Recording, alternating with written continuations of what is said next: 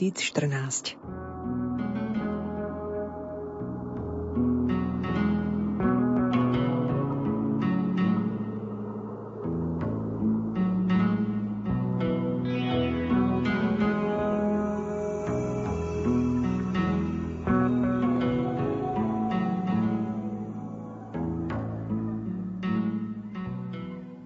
Vážení poslucháči, počas nasledujúcich 90 minút vás budeme na frekvenciách Rádia Lumen sprevádzať reláciou a zotrie Pán Boh slzu z každej tváre. Odkazom na biblický citát z knihy proroka Izaiáša sa budeme dotýkať úcty k pamiatke zosnulých, ako ju dlhé roky praktizuje katolícka církev. Ponúkneme vám mozaiku chvíľ s úvodným poetickým slovom katolíckej spisovateľky Gertrudy von Lefort v stvárnení recitátorky magistry Heleny Čajkovej. Pripomenieme si, čo o odmene pre duše spravodlivých hovorí biblická kniha múdrosti. Prezradíme vám, akým spôsobom si uctievali niektorí svedci, duše vočistci a ako im pomáhali – Oboznámime vás aj s príbehom zakladateľky kongregácie pomocníčok duší vočistci, ktorej životný príbeh je u nás pomerne málo známy. Navštívime aj kryptu rehole milosedných bratov v Bratislave pod ich kláštorom, kde odpočívajú jej štyria členovia, bratia, ktorí veľa vytrpeli v totalite. No a v druhej časti relácie si s doktorom teológie otcom Michalom Vývodom, našim hostom pri mikrofóne, objasníme niektoré otázky viažúce sa k téme vhodného uctievania duší našich zosnulých. Prežite v našej spoločnosti i v pánovej prítomnosti pokojný sviatočný čas na našich frekvenciách. Sprevádzať vás ním budú hudobná redaktorka Diana Rauchová, zvukový majster Matúš Brila a autorka relácie Andrea Eliášová.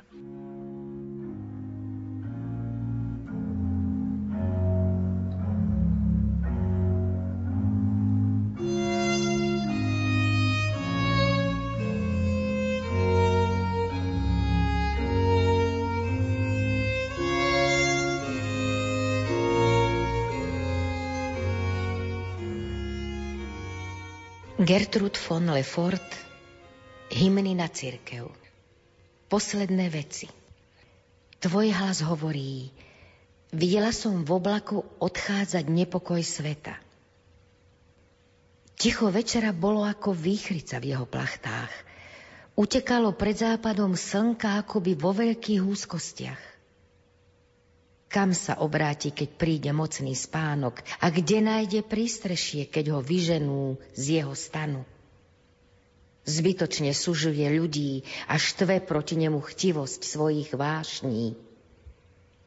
Aj tak im spánok namieša nápoj, že z neho onemejú. Mestá síce ešte chvíľu jačia, ale veľké mlčanie presakuje už ich múrmi. Purpur ich bolesti temnie a purpur ich slastí sivie ako súmrak. Ich pyšní duchovia sivejú ako zabúdanie. Všetko chcenie sa zahmlieva a všetka činnosť sa mení na snenie sna. Králi musia spať a mocní si musia líhať ako malé deti. Všetci padajú do náručia núdze a ich pícha sa tu rozpadá na obyčajný piesok.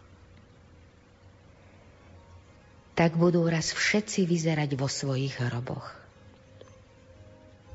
Pane, zmiluj sa nad úbohými dušami vočistci. thank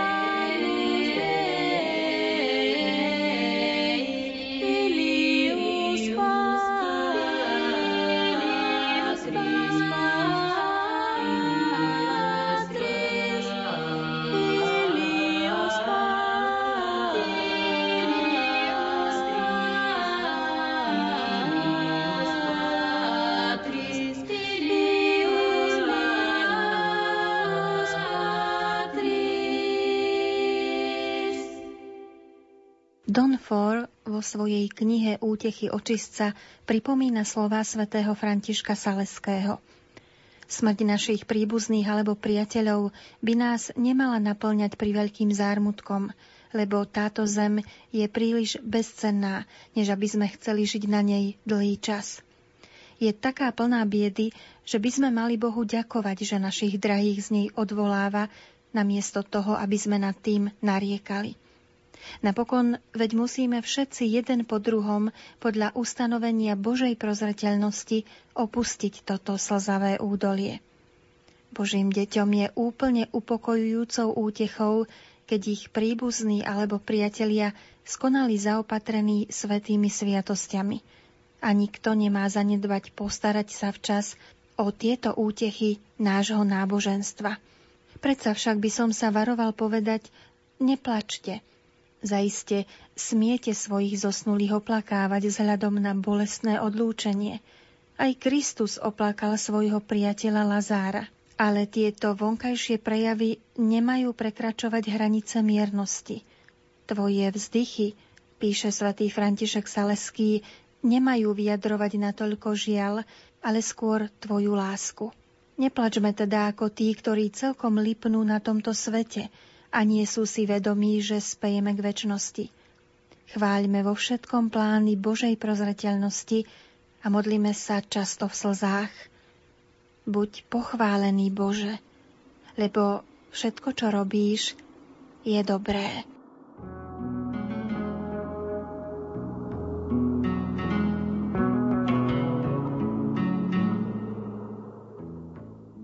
Autor knihy Útechy očist sa pripomína, že Božia milosť je aktívnejšia, než by sme si vôbec kedy mysleli. Píše, že spasiteľ povedal jedného dňa svätej Brigite.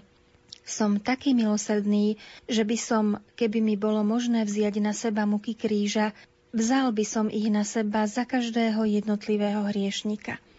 Svetá Gertrúda píše vo svojich zjaveniach, že keď sa obávala o zomrelých, ktorí oľutovali v poslednom okamihu skôr zo strachu pred väčšným trestom, než lásky k Bohu, dal jej božský spasiteľ na vedomie.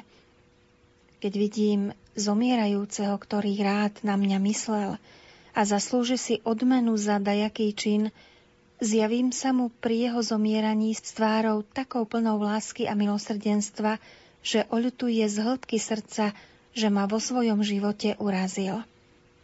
Pre túto ľútosť sa zachráni. Preto by som chcel, aby moji vyvolení vedeli oceniť toto moje milosrdenstvo. A s početnými dobrými skutkami, ktoré ľudia odo mňa dostávajú, aj za tie mi ďakovali.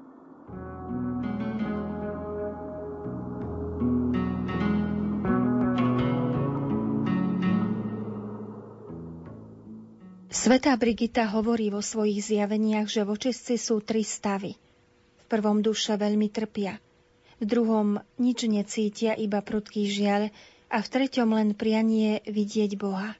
Bolesť postrádania a hľadenia na Boha je nezmerateľne väčšia než bolesť zmyslov. Svetý Chryzostom hovorí, keby mi bolo postavených 10 pekiel vo výhľade, to jest všetky muky zmyslov, ktoré sa trpia v pekle, nič by to nebolo oproti strate spásy.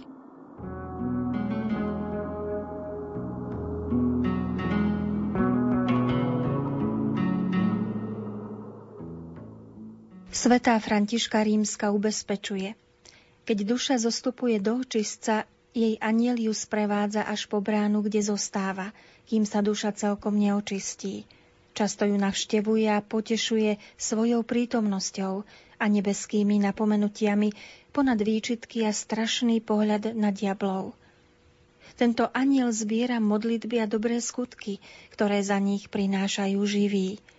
Tie podáva Božej spravodlivosti, ktorá ich tomu anielovi vracia, aby ich daroval dotyčnej dušičke ako uľavujúci balzam, ktorý ich utišuje a uľahčuje ich bolesti. Jeden muž v povesti svetosti, ktorému Boh ukázal trápenia očistca, spoznal uprostred plameňov jedného zo svojich priateľov, ktorý prejavoval mimoriadnú radosť. Pýtal sa ho na dôvod jeho spokojnosti a dostal odpoveď Môj aniel strážca mi práve oznámil narodenie jedného dieťaťa v mojej rodine, ktorý sa stane kňazom a vyslobodí ma svojou prvou svetou omšou z tohto miesta múk.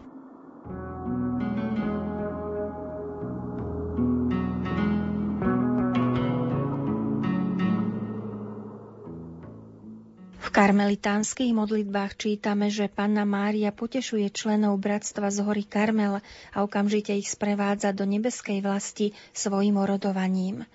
V životopise ctihodnej dominikánky Pavli od svätej Terezie čítame, že sa každú sobotu modlila k Panne Márii za dušičky. Raz sa vo vytržení ocitla v očistci na jej údiv ako v rajskej záhrade a dušičky tu boli v žiarivom blahodárnom svetle – Zbadala tu pannu Máriu obklopenú nespočetným množstvom anielov, ktorým kázala privádzať do neba tých, čo ju uctievali. Zvláštne tajomstvá očista sú príliš vznešené a nášmu chápaniu príliš nedostupné. Boh ich zahalil tajomným závojom, ktorému sa treba podriadiť.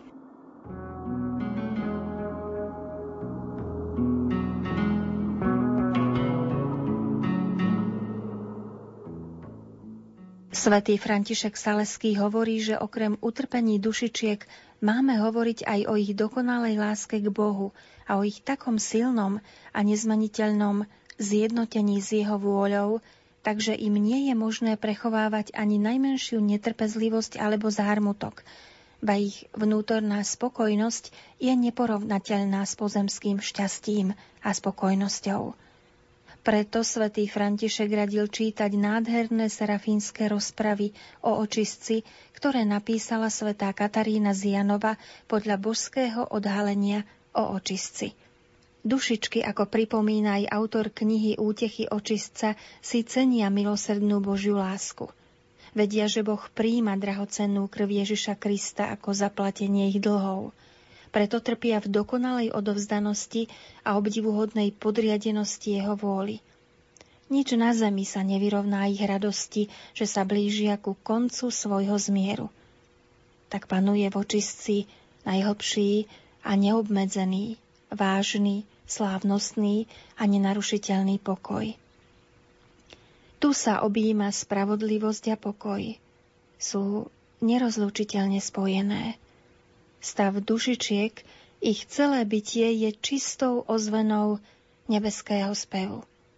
Svetý, svetý, svetý je Pán Boh zástupov. Nazerajme teda na očistec s nádejou.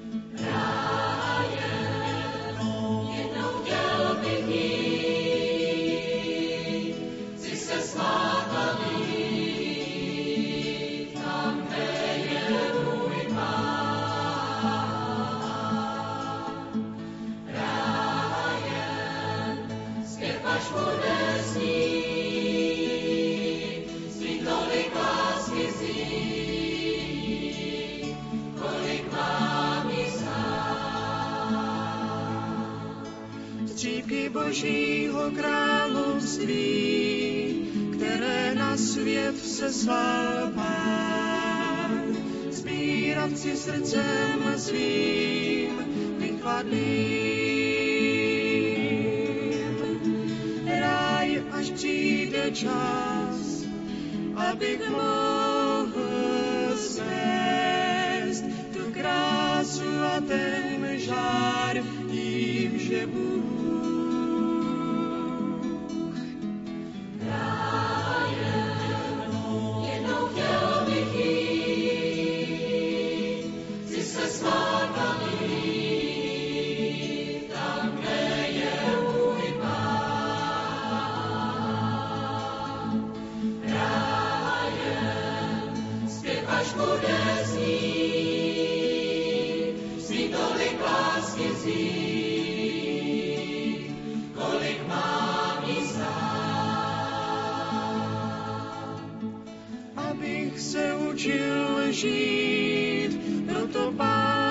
život dal, abych uměl mít rád, jak si přál.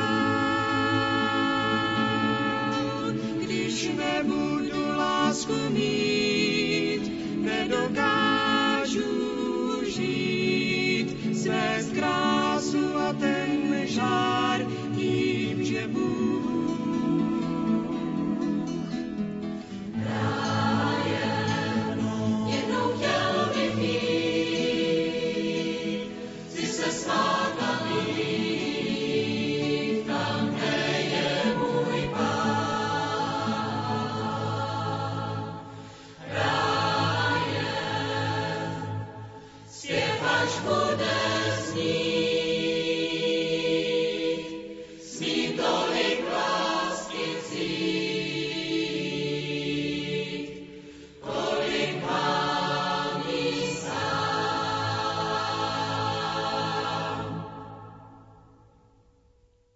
Čítanie z knihy múdrosti Duše spravodlivých sú v Božích rukách. Muka smrti sa ich nedotkne. Nemúdri sa nazdávali, že sú mŕtvi. Za nešťastie pokladali ich smrť a ich odchod od nás za záhubu. Ale oni sú v pokoji. A hoci v očiach ľudí pretrpeli muky, ich nádej je plná nesmrteľnosti. Po krátkom utrpení príjmú veľké dobrodenie, lebo Boh ich skúšal a zistil, že sú ho hodní. Vyskúšali ako zlato v peci a prijali ako celopálnú žertvu. V deň ich súdu zažiaria, prebehnú sťa iskry cez Súdiť budú ľudstvo, nad národmi budú panovať a pán bude nad nimi kráľovať na veky. Tí, čo v neho dúfajú, poznajú pravdu a verní zotrvajú v láske pri ňom. Lebo pre svetých je pripravená milosť a zľutovanie a pre jeho vyvolených odmena.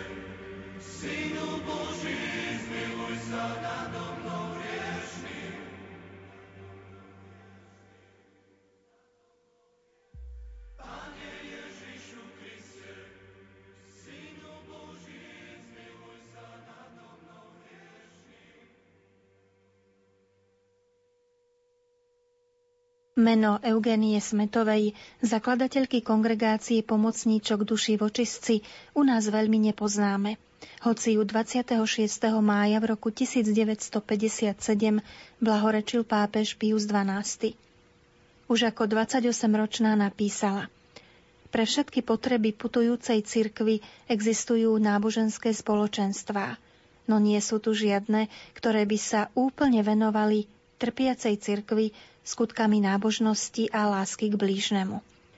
Táto myšlienka bola východiskovým bodom pre založenie kongregácie, ktorej sestry dnes pôsobia v mnohých krajinách Európy, ale aj v Indii, Číne a na Tajvane.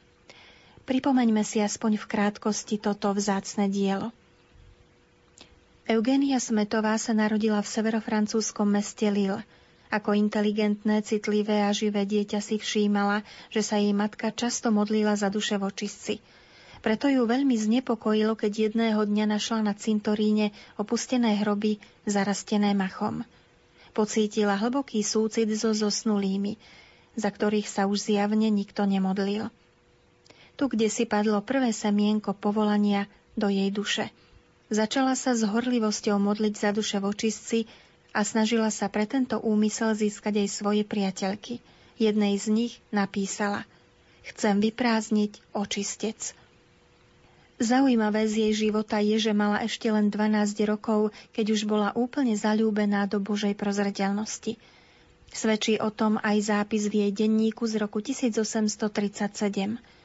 Bože môj, Ty si moja prozreteľnosť. Kýž by som jedného dňa mohla byť ja tvojou prozreteľnosťou. Ty mi dávaš všetko a ja by som ti rada niečo dala. Stále viac v nej dozrievala túžba stať sa reholníčkou a týmto spôsobom sa darovať Bohu.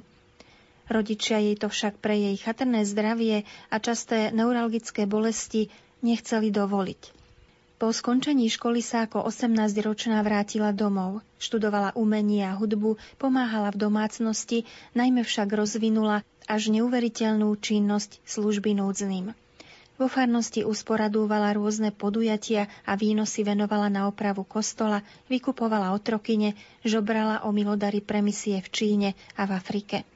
Vyhľadávala chudobných v blízkom okolí, obstarávala im šatstvo, varila pre nich polievku a pripravovala potravinové balíky. Na ne vždy pritom napísala Modli sa za duše vočistci.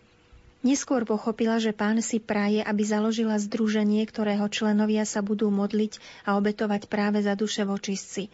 Bolo to po Svetej Omši v deň spomienky na všetkých verných zosnulých v roku 1853. Na radu biskupa sa dokonca obrátila prostredníctvom istej priateľky na arského farára svätého Jána Máriu Vianejho. Osvietený duchovný vodca sa hodinu modlil pred oltárnou sviatosťou, a potom povedal svojmu sekretárovi. Rehoľa pre duše vočistci, na to som už dávno čakal. Povedzte jej, že má založiť rehoľu pre duše vočistci, kedy chce, pretože táto rehoľa je dielo, ktoré si Boh odávna praje. Je uskutočnením myšlienky lásky Ježišovho srdca.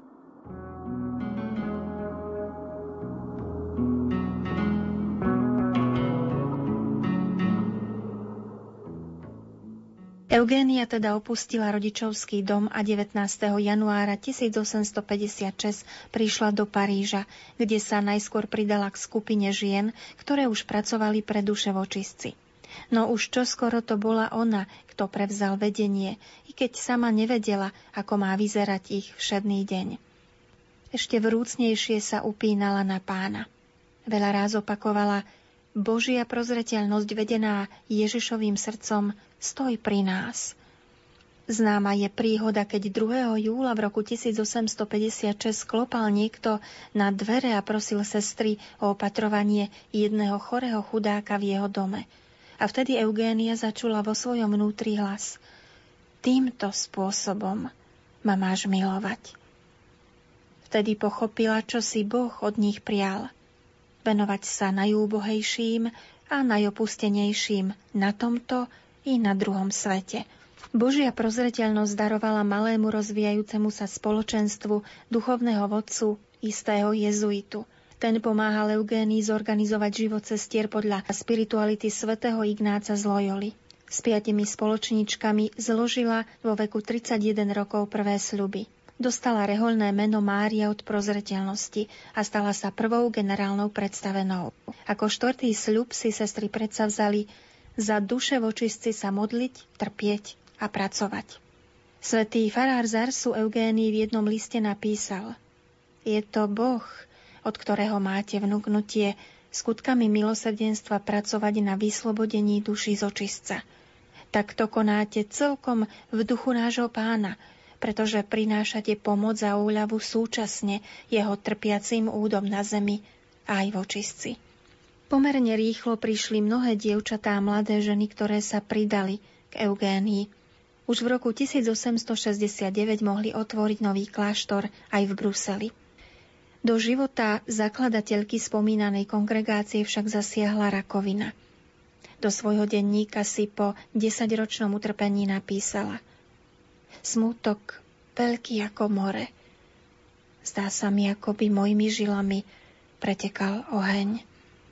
Jej nový duchovný vodca Páter Oliven jezuita ju utešoval. Je to vaše povolanie, ktoré vás voviedlo do tohto stavu. Nachádzate sa v očistci. Nech vám chýba čokoľvek, nikdy však nie dôvera. Keď sa naposledy dokázala chopiť pera, napísala – už 28 rokov sa modlím každý deň. Ježiš, daj, aby mi kríž daroval lásku. Krátko pred smrťou sa jej páter Oliven opýtal, či by chcela ešte niečo povedať svojim duchovným deťom. Povedala, odporúčam im stále väčšiu horlivosť za duše vočistci a zmysel pre rodinu. Predovšetkým im odporúčam lásku, lásku lásku. 45-ročná Eugénia zomrela 7. februára v roku 1871 v Paríži. Sediac v kresle, zvierala v rukách rúženec, ktorý dostala od svetého farára Zarsu. Zomierajúc, šepkala láska, láska, láska.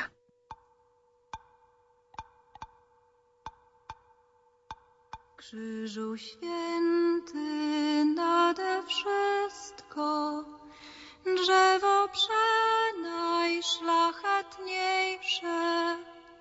W żadnym lesie takie nie jest, jedno na którym sam Bóg jest. Słodkie drzewo, słodkie gwoździe, rozkoszny owoc nosiło.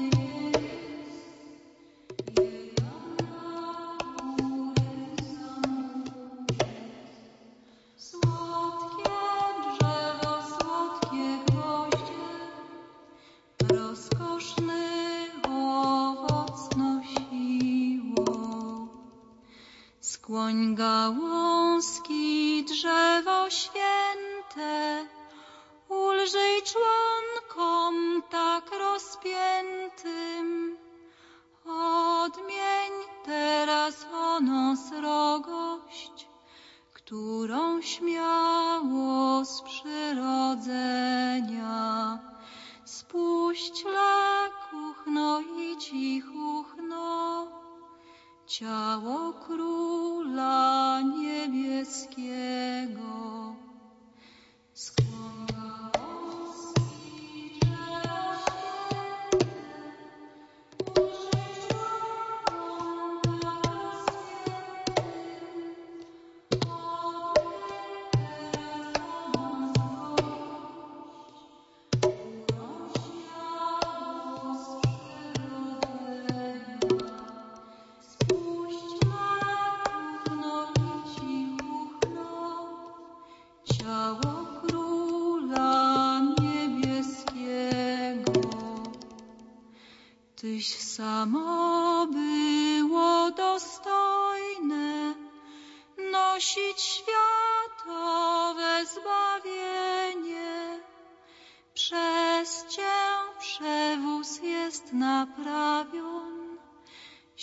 た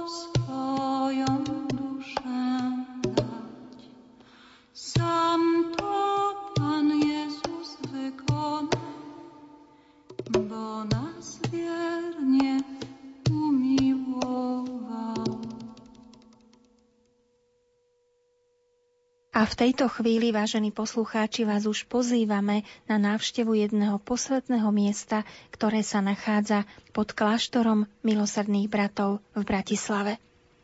Vstupujeme do krypty milosrdných bratov, nachádzajúcej sa pod ich kostolom v centre Bratislavy a našim sprievodcom bude prior komunity bratislavských milosrdných bratov, a teda milosrdných bratov na Slovensku, brat Joachim Mačejovský. Pozor na hlavu, schody sú dosť strmé a tu už aj cítite teplotný rozdiel.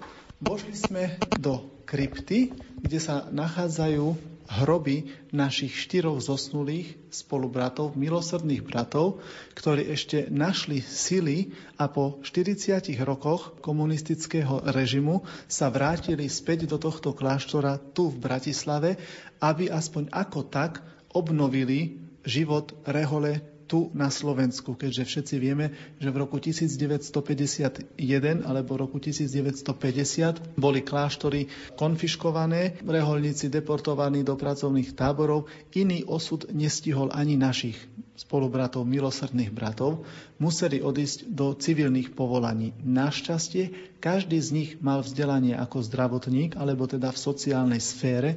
To znamená, že nemali problém sa v ich opätovnom civilnom živote uplatniť a vlastne tie roky tohto režimu strávili každý vo svojom rodisku, kde vykonávali prácu, či už ako zdravotník, ošetrovateľ alebo čokoľvek iné Prezradím poslucháčom, že pred sebou, ako ste povedali, máme hroby štyroch vašich e, vzácných spolubratov, ale oni sú vlastne akoby zamurované v stene. Sú to štyri mená. Trošku viac predstavte vašich bratov. Páter viceprovinciál Fabian Mačej žil v rokoch 1917 a zomrel 25. marca 1997.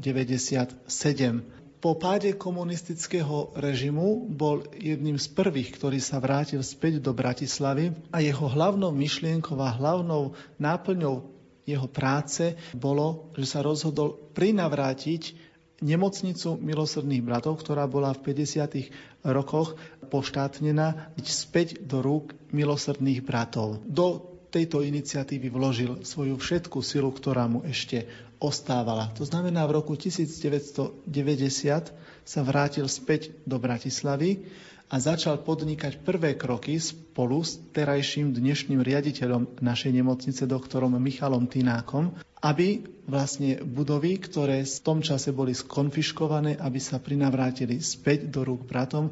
Ďalším tu pochovaným bratom je môj menovec, fráter Joachim Jozef Pluta. Ja už som bohužiaľ nemal možnosť ako mladý brat spoznať ktoréhokoľvek z týchto bratov, pretože posledný z bratov zomrel vo februári v roku 1998.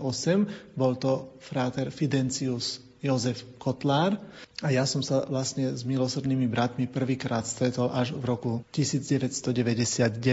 To znamená, že už vtedy boli všetci štyria z navrátených bratov zosnulí. Posledný, ktorý zomrel, respektíve predposledný, bol fráter Rudolf Václav Benz. Ten tiež zomrel v januári roku 1998. Ostatní bratia väčšinou zomreli počas toho 40-ročného režimu vo vlastných rodiskách. To znamená, že hroby našich spolubratov sa nachádzajú roztrúsené po celom Slovensku od Humenného až po Skalicu.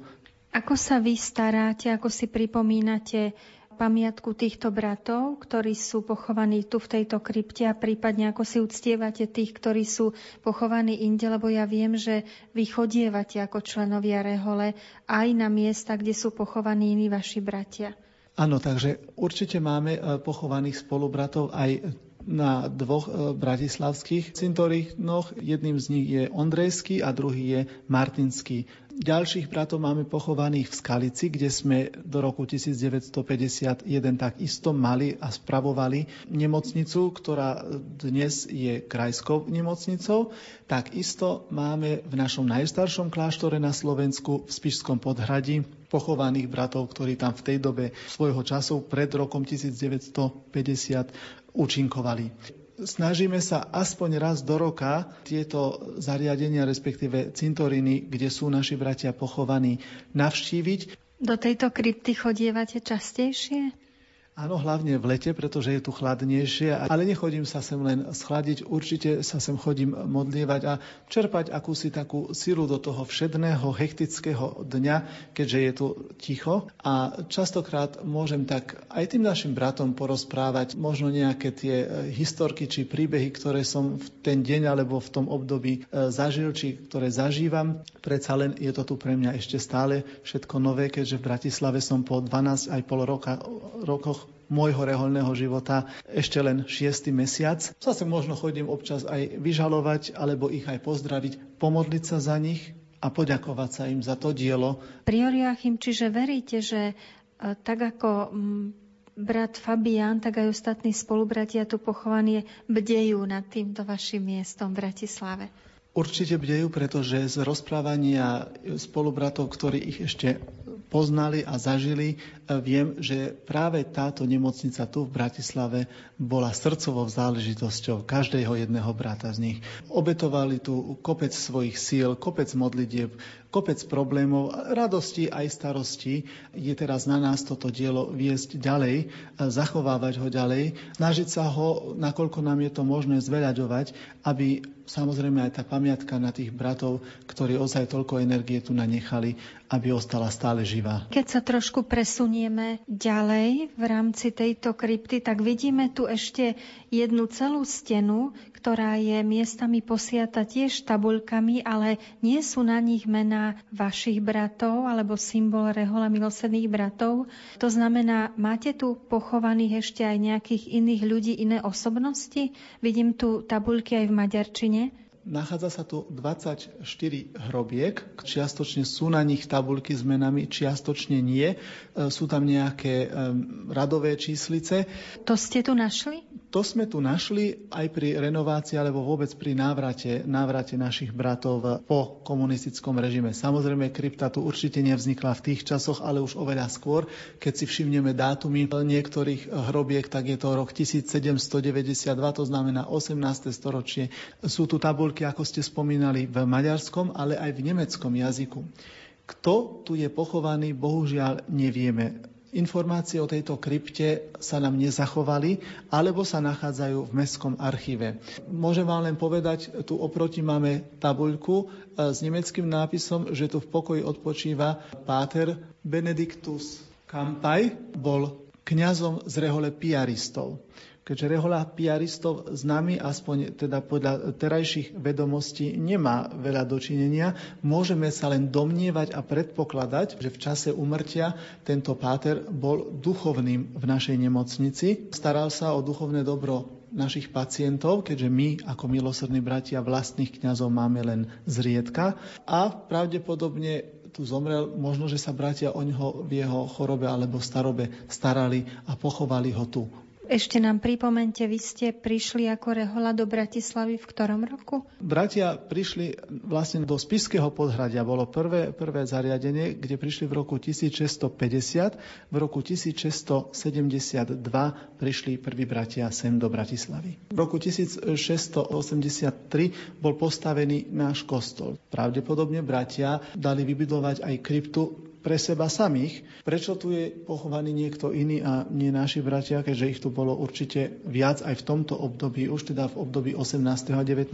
storočia, je nám nevedno, pretože informácie sa nám nezachovali. Vy ste mladá rehola na Slovensku, teraz čo sa týka povolaní, plánujete túto kryptu teda zachovať do budúcna, prípadne ukladať v nej aj ďalšie možno ostatky vašich bratov, ak by to bolo v budúcnosti reálne, že niekto zomrie. Ako uvažujete o budúcnosti tejto krypty? Zachovanie takejto, poviem, aj kultúrnej, ale aj náboženskej pamiatky je veľmi dôležitá, vážna záležitosť, ktorú momentálne, keď to mám tak z pozície terajšieho priora povedať, budem určite musieť riešiť aj s našimi vyššími predstavenými, ktorí sú vo Viedni. Pokiaľ nám je známe a ako vidíme z nápisov na jednotlivých hrobkách, tie hrobky sú obsadené. To znamená, že miesto pre nové hroby už tu v krypte nemáme. Keby sme tu niektorého z, bratov chceli pochovať, museli by sme niekoho exhumovať a myslím si, že do takejto práce sa nedáme.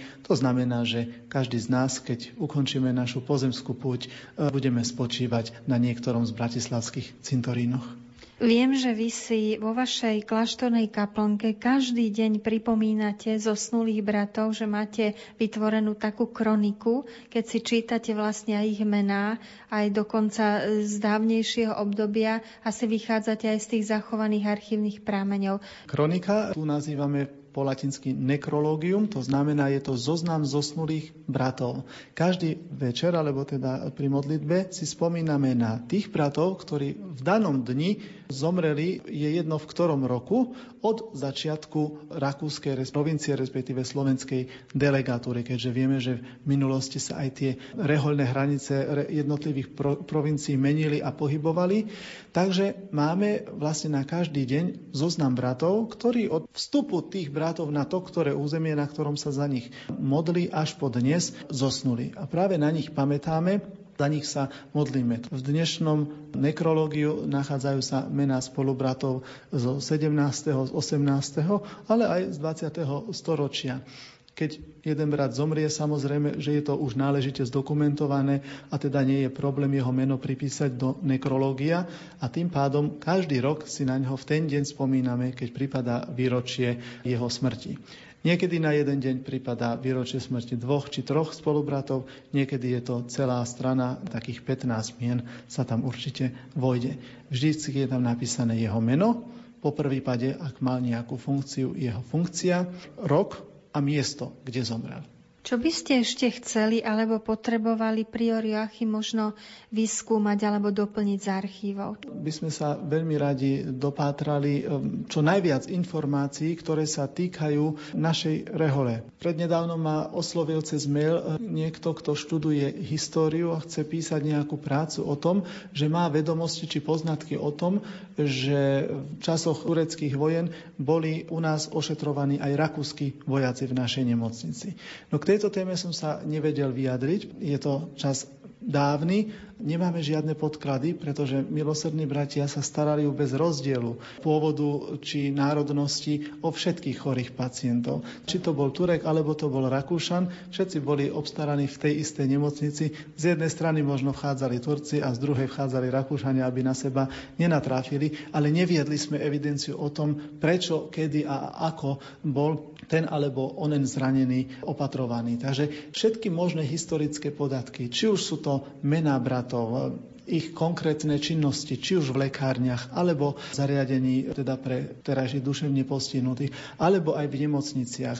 Či už sa to týka nejakých výstavieb, renovácií kláštorov alebo zariadení. O tom všetkom, keď má niekto nejaký ten poznatok, ak nám vie niekto poradiť, kde by sme sa k týmto poznatkom vedeli dopracovať, v ktorom archíve, boli by sme veľmi radi, aby sme si vedeli aj skompletizovať činnosť tých našich spolupracovcov nielen po skončení komunizmu, alebo nielen z časov druhej svetovej vojny, ale aj z časov dávno, dávno pred nimi. Vy ste dlhé roky pôsobili v Rakúsku Akým spôsobom sa tam starajú alebo si uctievajú zosnulých? Sú tam trošku rozdielne zvyky alebo totožné?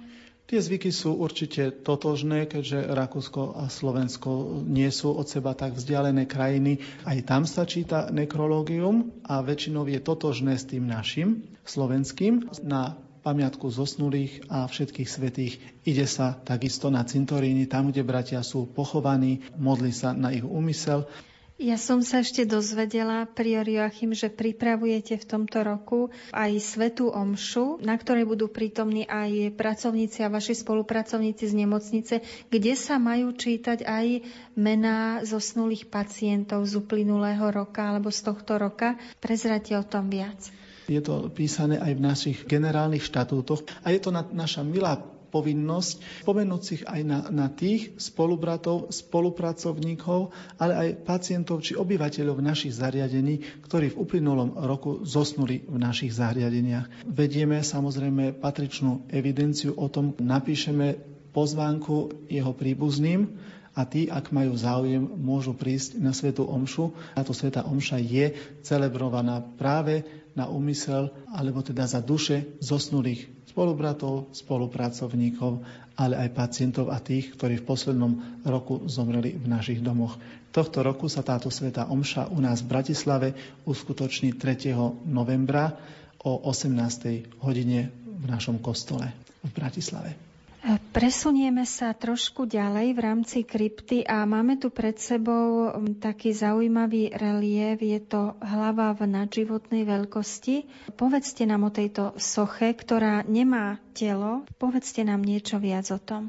Táto hlava, ktorú vidíme pred sebou, je z kameňa. Bola kedysi pridelená soche, ktorá teraz stojí vo vstupnej hale, keď sa vchádza do nemocnice z námestia SNP v Bratislave.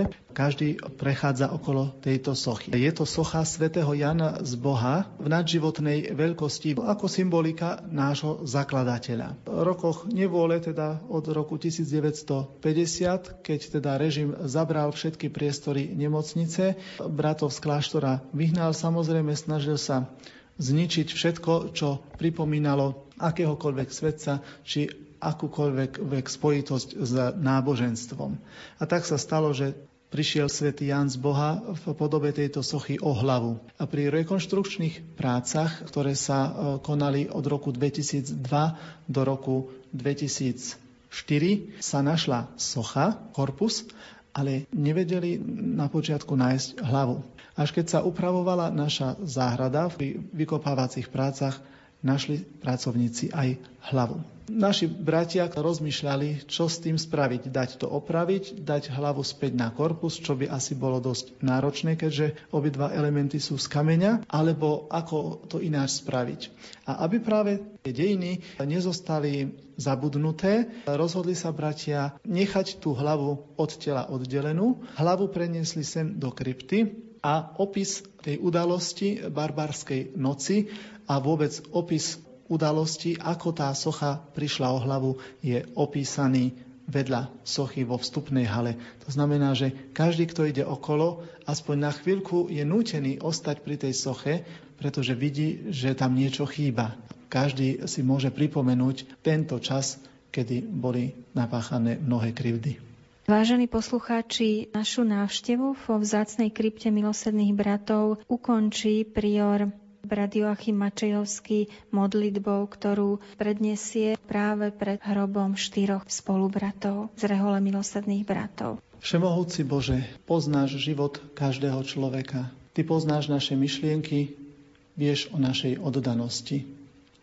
Zhliadni na skutky, ktoré konali naši spolubratia, milosrdní bratia, Zhliadni na ich útrapy tohoto pozemského života a odmeň ich väčšným životom v Tvojom nebeskom kráľovstve za všetko dobré, čo počas časov, kedy žili na tejto zemi, vykonali. O to ťa prosíme skrze Krista nášho pána.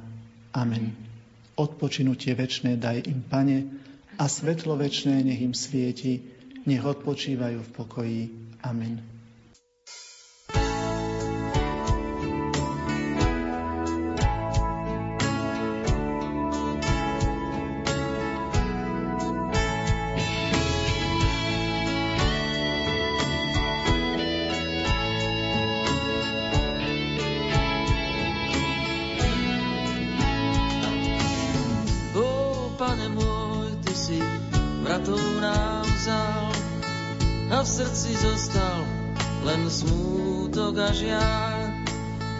Keď si ty pri hrobe Lazara stál, po tvojej tvári prúd slz sa ti lial, aj za to ti sláva, chvála,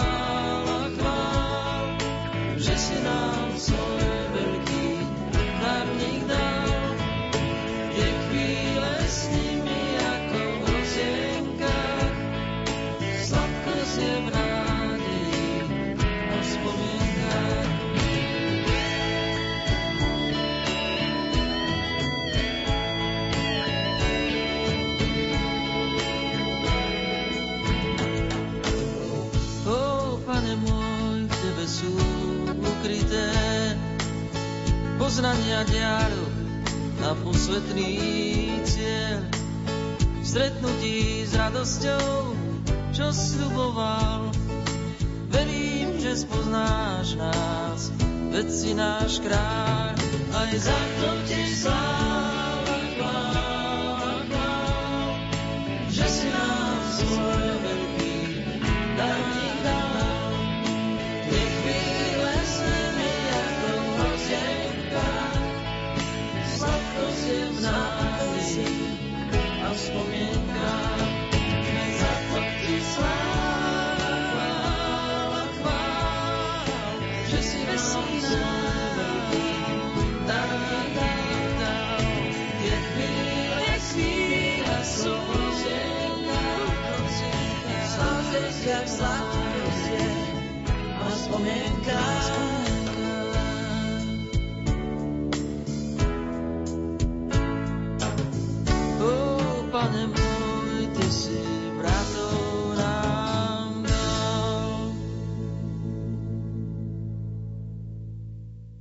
Vážení poslucháči, v tejto chvíli si pripomenieme to, čo v zmysle učenia cirkví znamená pamiatka zosnulých v praktickom živote našej viery, akým spôsobom si uctievať duše zosnulých a pomáhať im a ktorým spôsobom sa radšej vyhnúť. Na tieto i ďalšie otázky, ktoré možno tiež nosíte vo svojej duši, vám odpovie náš host pri mikrofóne, doktor teológie otec Michal Vývoda, ktorý prednáša na rímskokatolíckej cyrilometodskej bohosloveckej fakulte v Bratislave a je rektorom Bratislavského kostola svätého Ladislava. Zaoberá sa otázkami morálnej teológie. Na úvod nášho stretnutia si pripomeňme, že pamiatka zosnulých má v cirkvi dlhú tradíciu – u nás sa zaužívala aj pod názvom dušičky. Čo z tejto úcty nestarne ani napriek súčasnej modernej ére, ktorú žijeme a rôznym komerčným vplyvom, ktoré badáme okolo nás. Z úcty k zosnulým a z ich pamiatky nestarne niekoľko dôležitých vecí, ktoré si na prvý pohľad nemusíme uvedomiť. Ponajprv sa tu uplatňuje naša prirodzená schopnosť spomínať, pripomínať si minulé veci, ktoré prežili naši blízky, zosnulí sami alebo spolu s nami. Toto spomínanie nám prináša radosť, lebo pramení z lásky. Práva láska je nesmrteľná, ide za hrob. Okrem toho sa môžeme poučiť zo skúseností a rád našich predkov, na ktoré si spomíname. Napokon tu môžeme vnímať prirodzené ľudské tušenie posmrtného života, prirodzenú túžbu po väčšnosti, po šťastnom živote bez konca. Toto ľudské tušenie definitívne potvrdil náš pán, keď nám zjavil, že v dome nebeského Otca je mnoho príbytkov. On nám prišiel pripraviť cestu k väčšnému šťastiu svojou výkupnou smrťou na kríži a slávnym smrtvých staním. Celý náš pozemský život má byť preto putovaním, ktoré máme správne nasmerovať. V našich rukách je voľba. Buď stavíme falošnú istotu na pozemské veci, alebo na Božiu väčnosť. Prezrate, prečo si zvláštnym spôsobom spomíname na zosnulých práve počas novembra? Dátum spomienky na všetkých verných zosnulých súvisí so slávnosťou všetkých svetých. Korene tejto slávnosti siahajú do 4. storočia – vo východnej cirkvi sa totiž už vtedy slávila spomienka na všetkých tých, ktorí položili svoj život pre vieru. V západnej cirkvi sa datuje vznik Sviatku všetkých svetých na začiatok 7. storočia. Pápež svätý Bonifác IV. nariadil, aby sa v Ríme pohanský chrám všetkých bohov Panteón premenil na kresťanský chrám. 13. mája roku 608 sa slávila jeho posviacka. Pri tejto príležitosti do chrámu priviezli na 18 nádherne vyzdobených vozoch množstvo relikví svätých mučeníkov. Pápež zasvetil tento chrám preblahoslavenej Pane Márii a všetkým svätým mučeníkom. Zároveň nariadil, aby sa vo výročný deň tejto posviacky, teda 13. mája, konala slávnosť všetkých svetých. V roku 731 vystaval pápež Gregor III v chráme svätého Petra kaplnku k úcti všetkých svetých apoštolov, mučeníkov a spravodlivých. Nariadil, aby sa slávnosť uctievania všetkých svetých slávila v Ríme 1. novembra. O 100 rokov neskôr, roku 844, pápež Gregor IV. rozšíril slávenie tohto sviatku na celú cirkev. Následne, roku 998, opád benediktínskeho kláštora vo francúzskom meste Cluny svätý Odilo nariadil, aby sa pre dobro všetkých v pánu zosnulých kresťanov dňa 1. novembra v kláštoroch jeho rádu rozdávali hojné almužny. Po večernej modlitbe sa vyzváňalo všetkými zvonmi a spievali žalmy za mŕtvych. Takisto 2. novembra ráno po ranných chválach sa vyzváňalo na zvonoch a modlilo sa za mŕtvych. Potom sa slúžila veľká zádušná svetá omša. Táto prax sa rozšírila do ďalších krajín. V druhej polovici 14. storočia nariadil pápež Urbán VI, aby sa pamiatka na verných zosnulých slávila ako sviatok. Neskôr sa však na synode v Trevíri roku 1549 dohodlo, že sa bude sláviť ako spomienka 2. novembra celej cirkvi, čo trvá dodnes. Ako teda čo najlepšie využiť celý čas dušičkovej oktávy?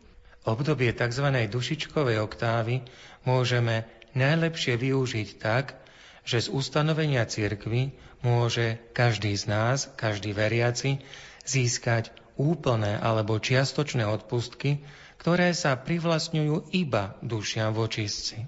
V deň spomienky na všetkých zosnulých každý, kto nábožne navštívi kostol alebo kaplnku a pomodlí sa modlitbu pána, oče náš a vyzná vieru, verím v Boha. Okrem tohto odpustkového úkonu sa žiada splniť tri zvyčajné podmienky. Svetú spoveď krátko predtým alebo potom, teda byť v stave milosti posvedzujúcej. Prijať Eucharistiu, najlepšie v ten istý deň a pomodliť sa na úmysel svätého Otca. Oče náš, zdravás a sláva. A ďalej ako vo všeobecnosti treba vylúčiť akúkoľvek pripútanosť k hriechu aj k šednému. Tieto odpustky možno získať od poludnia predchádzajúceho dňa, teda od poludnia 1. novembra až do polnoci určeného dňa, teda 2. novembra. Veriaci, ktorý nábožne navštívi cintorín a aspoň mysľou sa pomodlí za zosnulých, môže získať odpustky, ktoré sa privlastnia iba dušia v očistci raz denne od 1. do 8. novembra. Treba splniť aj ostatné, vyššie spomenuté podmienky. V čase od 1. do 8. novembra môžeme získať úplné odpustky výlučne pre duše v očistci. Ak ich teda niektorá duša na náš príhovor získa, ide rovno do neba, vstúpi do nebeskej slávy. Sú krajiny, otec Michal, kde si svojich zosnulých uctievajú napríklad prinášaním jedla na hroby. Často to môžeme vidieť v televíznych dokumentoch alebo v televíznom spravodajstve. U nás však žijeme celkom iný spôsob úcty k zosnulým. Odkiaľ vlastne pramení? Prinášať jedlo a pokrm zosnulým a na ich hroby je starý pohanský zvyk, ktorý pretrváva v niektorých krajinách sveta.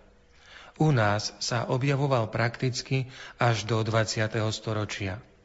V knihe Slovenský rok v ľudových zvykoch, obradoch a sviatkoch od Kataríny Nádaskej sa môžeme dočítať o tom, že už naši pohanskí predkovia, starí Slovania, okolo 5. storočia prejavovali úctu k zosnulým predkom. Verili, že telo a duša, ktoré tvorili počas života jeden celok, sa po smrti oddelia. Telo je pochované a duša z neho odletí do záhrobnej ríše. Predstavovali si, že duša mŕtvého zostáva určitý čas medzi živými. Pohybuje sa na tých miestach, kde zosnulý za života najradšej býval. Preto sa pre ňoho pripravovalo jedlo a postel na spanie. Nechávala sa horieť svieca. Ľudia cítili prirodzenú bázeň pred smrťou. Smrť neznamenala pre človeka koniec bytia, iba akýsi medzník medzi svetom živých a mŕtvych. Podľa predstav našich slovanských pohanských predkov sa mŕtvi mohli zo záhrobia vrácať ba až škodiť. Preto sa na hroboch pálili očistné ohne, prinášali sa obetné dary v podobe medoviny či chleba. Neskôr sa neboštíkom dávali do rakvy ich obľúbené, úžitkové či náboženské predmety. Fajka s tabakom, okuliare, vreteno, modlitebná knížka, ruženec a podobne. Prípadne drobné mince na prevoz na druhý svet. Tieto obyčaje pretrvali až do 20. storočia a niekde sa zachovávajú až podnes. Svetý Augustín spomína vo svojich význaniach, že v Severnej Afrike bol podobný pohanský zvyk. Bolo to v 4. storočí. Hoci mu kresťania dali nový, správny význam, predsa v sebe niesol mnohé nebezpečenstvá, ktoré vyplývali z prílišnej konzumácie alkoholu pri hroboch. Prinášanie pokrmov a nápojov k hrobom zosnulých vyjadrovalo duchovné spojenie. Spoločenstvo všetkých svetých v nebi, v očistci a na zemi. Svetý Augustín spomína na svoju mamu, svetú Moniku, ktorá za ním prišla do Milána a podľa rodného zvyku z tej severnej Afriky prinášala na hroby mučeníkov pokrmy, víno a chlieb. Strážca cintorína ju upozornil, že miestny biskup svätý Ambrós to zakázal. Len čo to počula, hneď zbožne a pokojne poslúchla a nehľadala príčinu zákazu. Namiesto košíka plného plodov zeme naučila sa nosiť na hroby mučeníkov srdce plné čistých citov. Aj my máme nasledovať tento príklad svätej Moniky. Na hroby našich zosnulých okrem sviec a kvetov prinášajme srdcia plné čistých duchovných úmyslov, modlitieb, odpustkov, obiet, dobrých a kajúcich skutkov. Takto vyjadrujeme naše duchovné spojenie s nimi v rámci spoločenstva všetkých svetých v nebi, v očistci a na zemi. Zmiluj sa Bože nado mnou, pre svoje milosrdenstvo a pre svoje veľké zľutovanie znič moju neprávosť. Úplne zmiz zo mňa moju vinu a očist ma od hriechu. Vedomý som si svojej neprávosti a svoj hriech mám stále pred sebou. Proti tebe, proti tebe samému som sa prehrešil a urobil som, čo je v tvojich očiach zlé. Aby si sa ukázal spravodlivý vo svojom výroku a nestranný vo svojom súde. Naozaj som sa v neprávosti narodil, a hriešného ma počala moja mať. Ty naozaj máš záľubu v srdci úprimnom a v samote mi múdro zjavuješ. Daj, aby som počul radosť a veselosť a zaplesajú kosti, ktoré si rozdrvil. Odvráť svoju tvár od mojich hriechov a zotri všetky moje viny Bože, stvor vo mne srdce čisté a v mojom vnútri obnov ducha pevného. Navráť mi radosť Tvojej spásy a posilni ma duchom veľkej ochoty. Pane, otvor moje pery a moje ústa budú ohlasovať Tvoju slávu. Veď Ty nemáš záľubu v obete, ani žertvu nepríjmaš odo mňa. Obetou Bohu milou je duch skrúšený, Bože, Ty nepohrdáš srdcom poníženým. Opäť máme pri mikrofóne otca Michala Vývodu, rektora Bratislavského kostola svätého Ladislava, ktorý prednáša teológiu aj v Bratislavskom kňazskom seminári. Hovoríme spolu o úcte k zosnulým. Otec Michal, Žijeme v časoch, keď sa v sekulárnych médiách nehovorí o témach, akými sú väčnosť, príprava na ňu, pokánie, úcta k zosnulým. Témy duši v očisti sa dokonca mnohí akoby boja. Zabúdame, že očistec je nielen miestom utrpenia, ale i nádeje. Ako správne vnímať učenie cirkvy o očistci? Očistec nie je miesto v našom ponímaní, ale stav duše – ktorá zomrela v milosti posvedzujúcej, ale ešte sa potrebuje očistiť od nezdravých pripútaností k stvoreniam, lebo sa od nich nestihla očistiť tu na zemi. Táto nezdravá pripútanosť k stvoreniam nesie so sebou tzv. časný trest alebo časné tresty. Každý hriech nie je iba zlá vec, ale má mnohé dôsledky – narúša náš vzťah k pánovi, k blížnemu, k sebe samým a k svetu.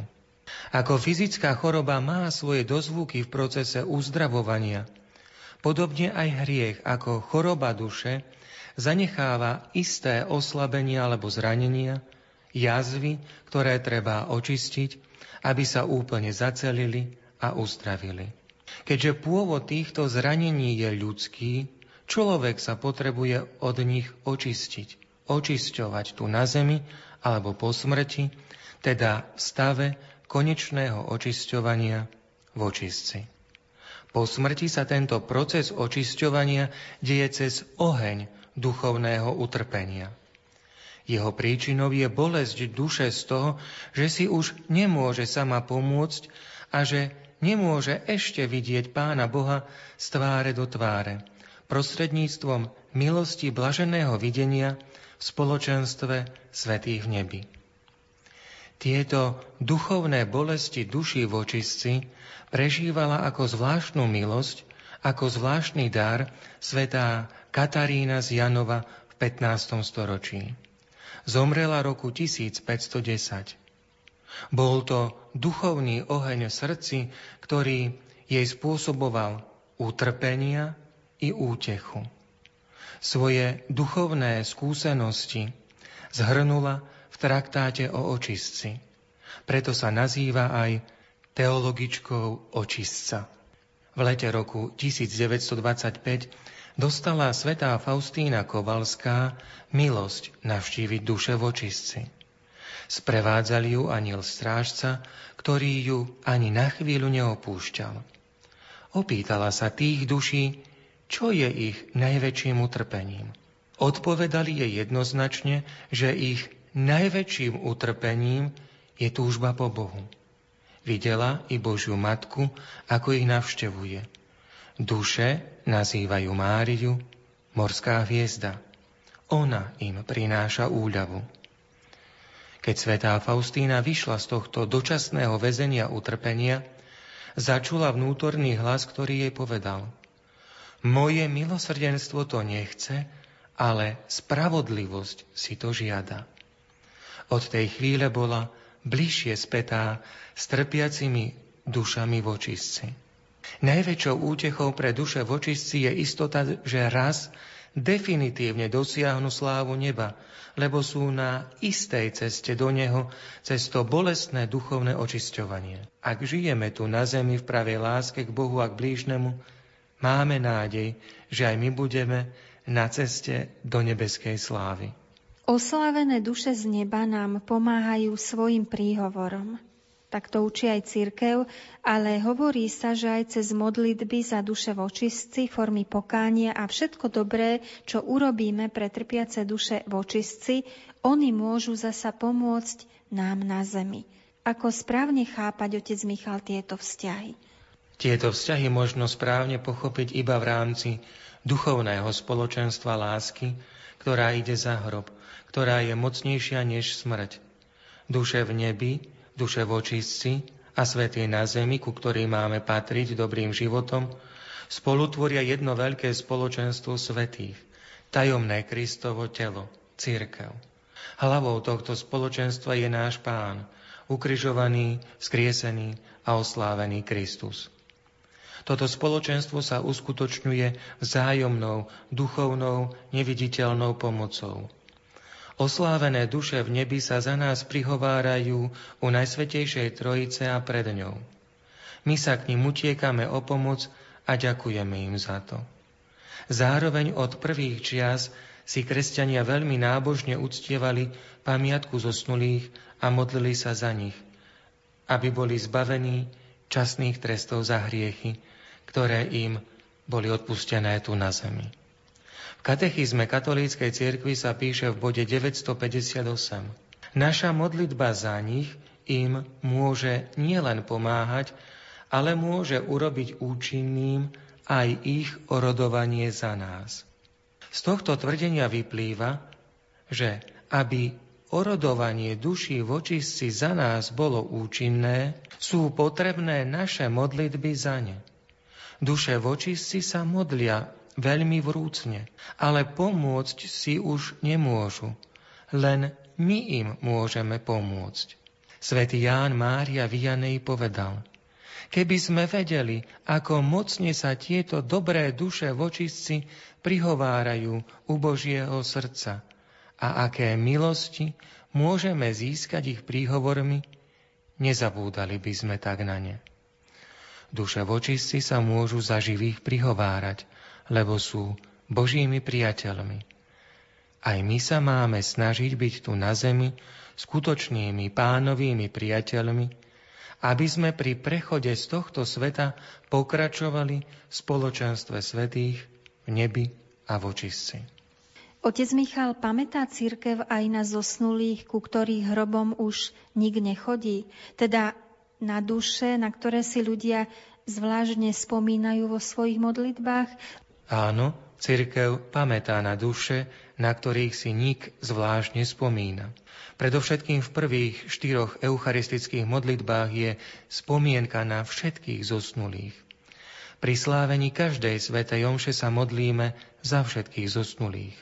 2. novembra každý kňaz môže slúžiť tri sväté omše a jednu z nich má odslúžiť za duše vočistci. Tiež sa církev stará o cintoríny, ktoré má vo vlastníctve a v správe. Teda staráme sa aj o hroby zosnulých, ku ktorým snáď už nikto nechodí.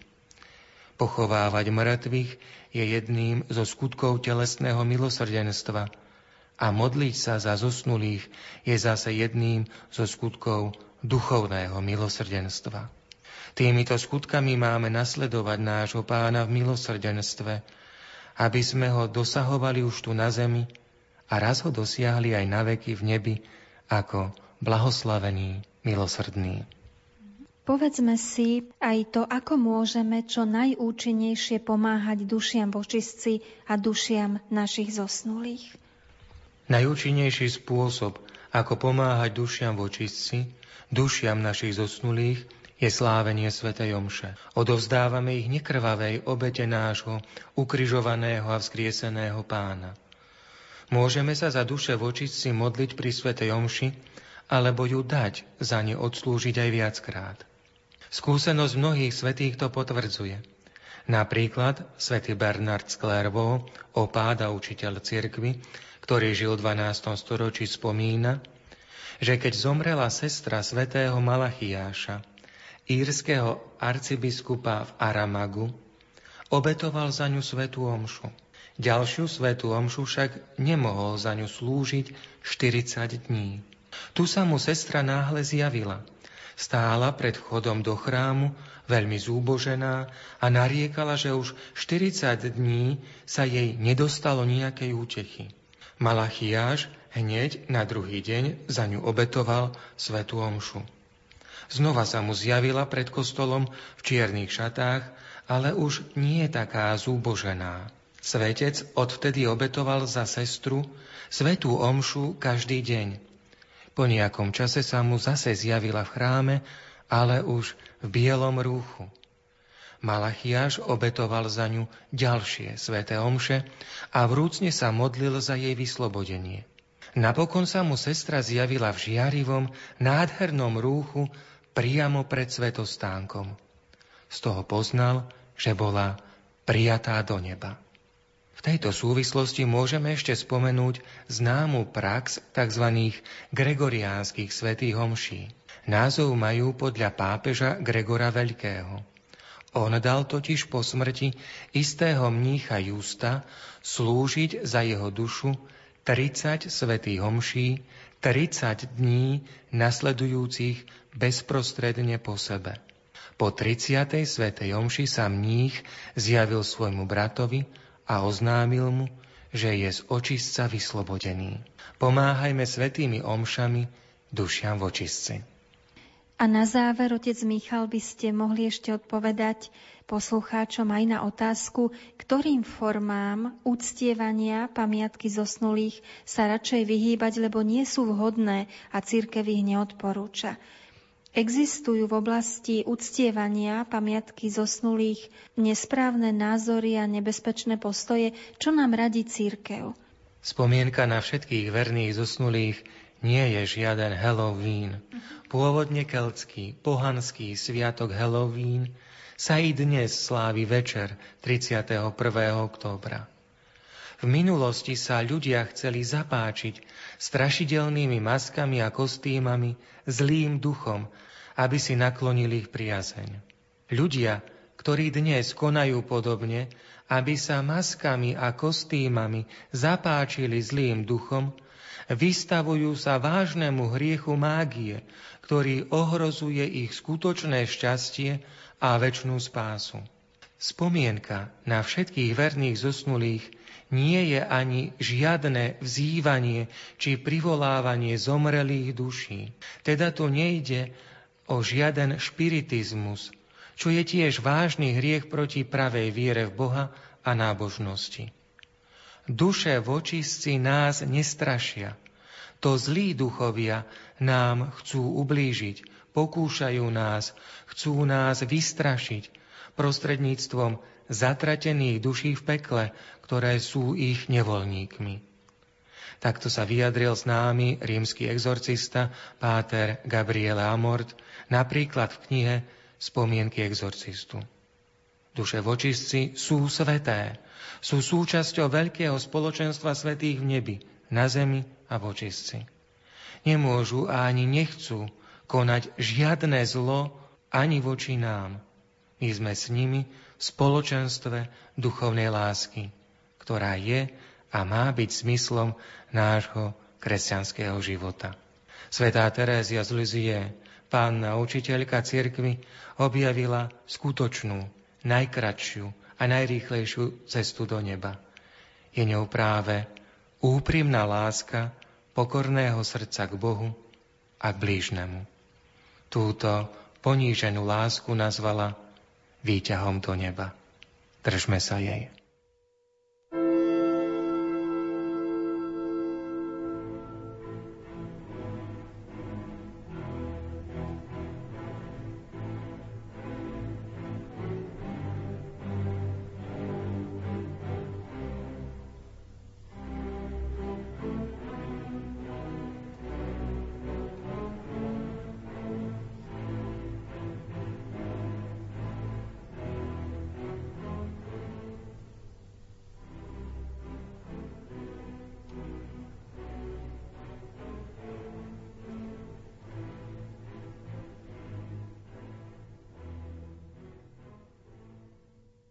Gertrud von Lefort, hymny na cirkev, posledné veci, Tedeum.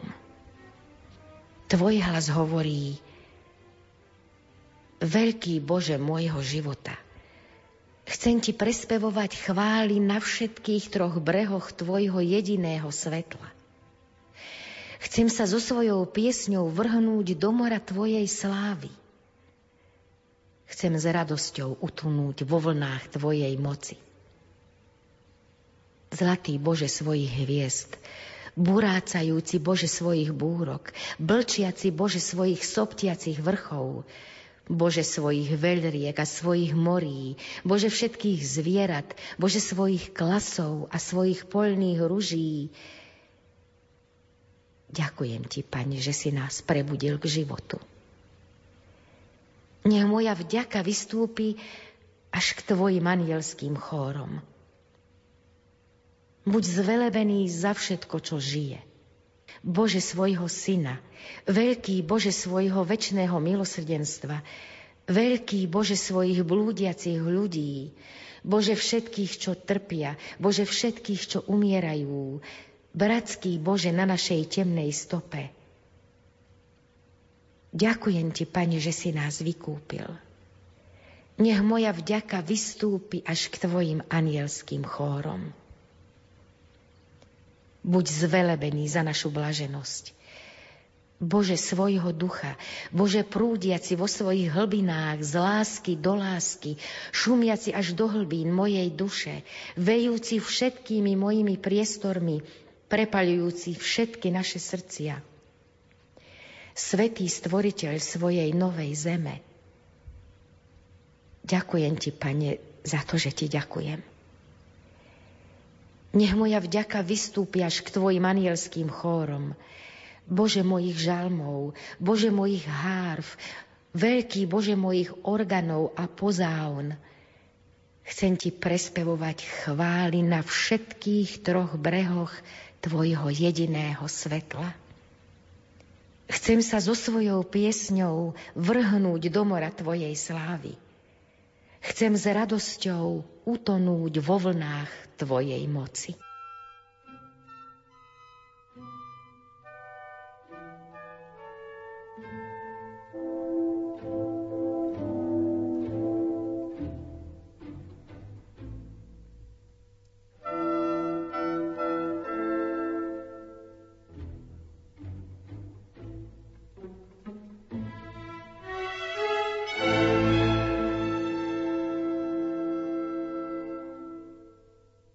Vážení poslucháči, relácia, v ktorej sme vám chceli bližšie objasniť niektoré aspekty úcty k zosnulým a dušiam vočistci, sa pomaly končí.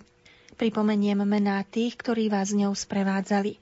Magistrá Helena Čajková, otec Michal Vývoda, doktor teológie, prior slovenskej komunity milosrdných bratov Joachim Mačejovský, z cenných prameňov poetické perly Gertrudy von Lefort, biblická kniha múdrosti, niektorí svetí a tiež hudobná redaktorka Diana Rauchová, zvukový majster Matúš Brila a od mikrofónu Andrea Eliášová. Želáme vám ešte pokojné prežívanie dňa, keď spomíname na svetých i tých, čo nás predišli do väčšnosti. Oh.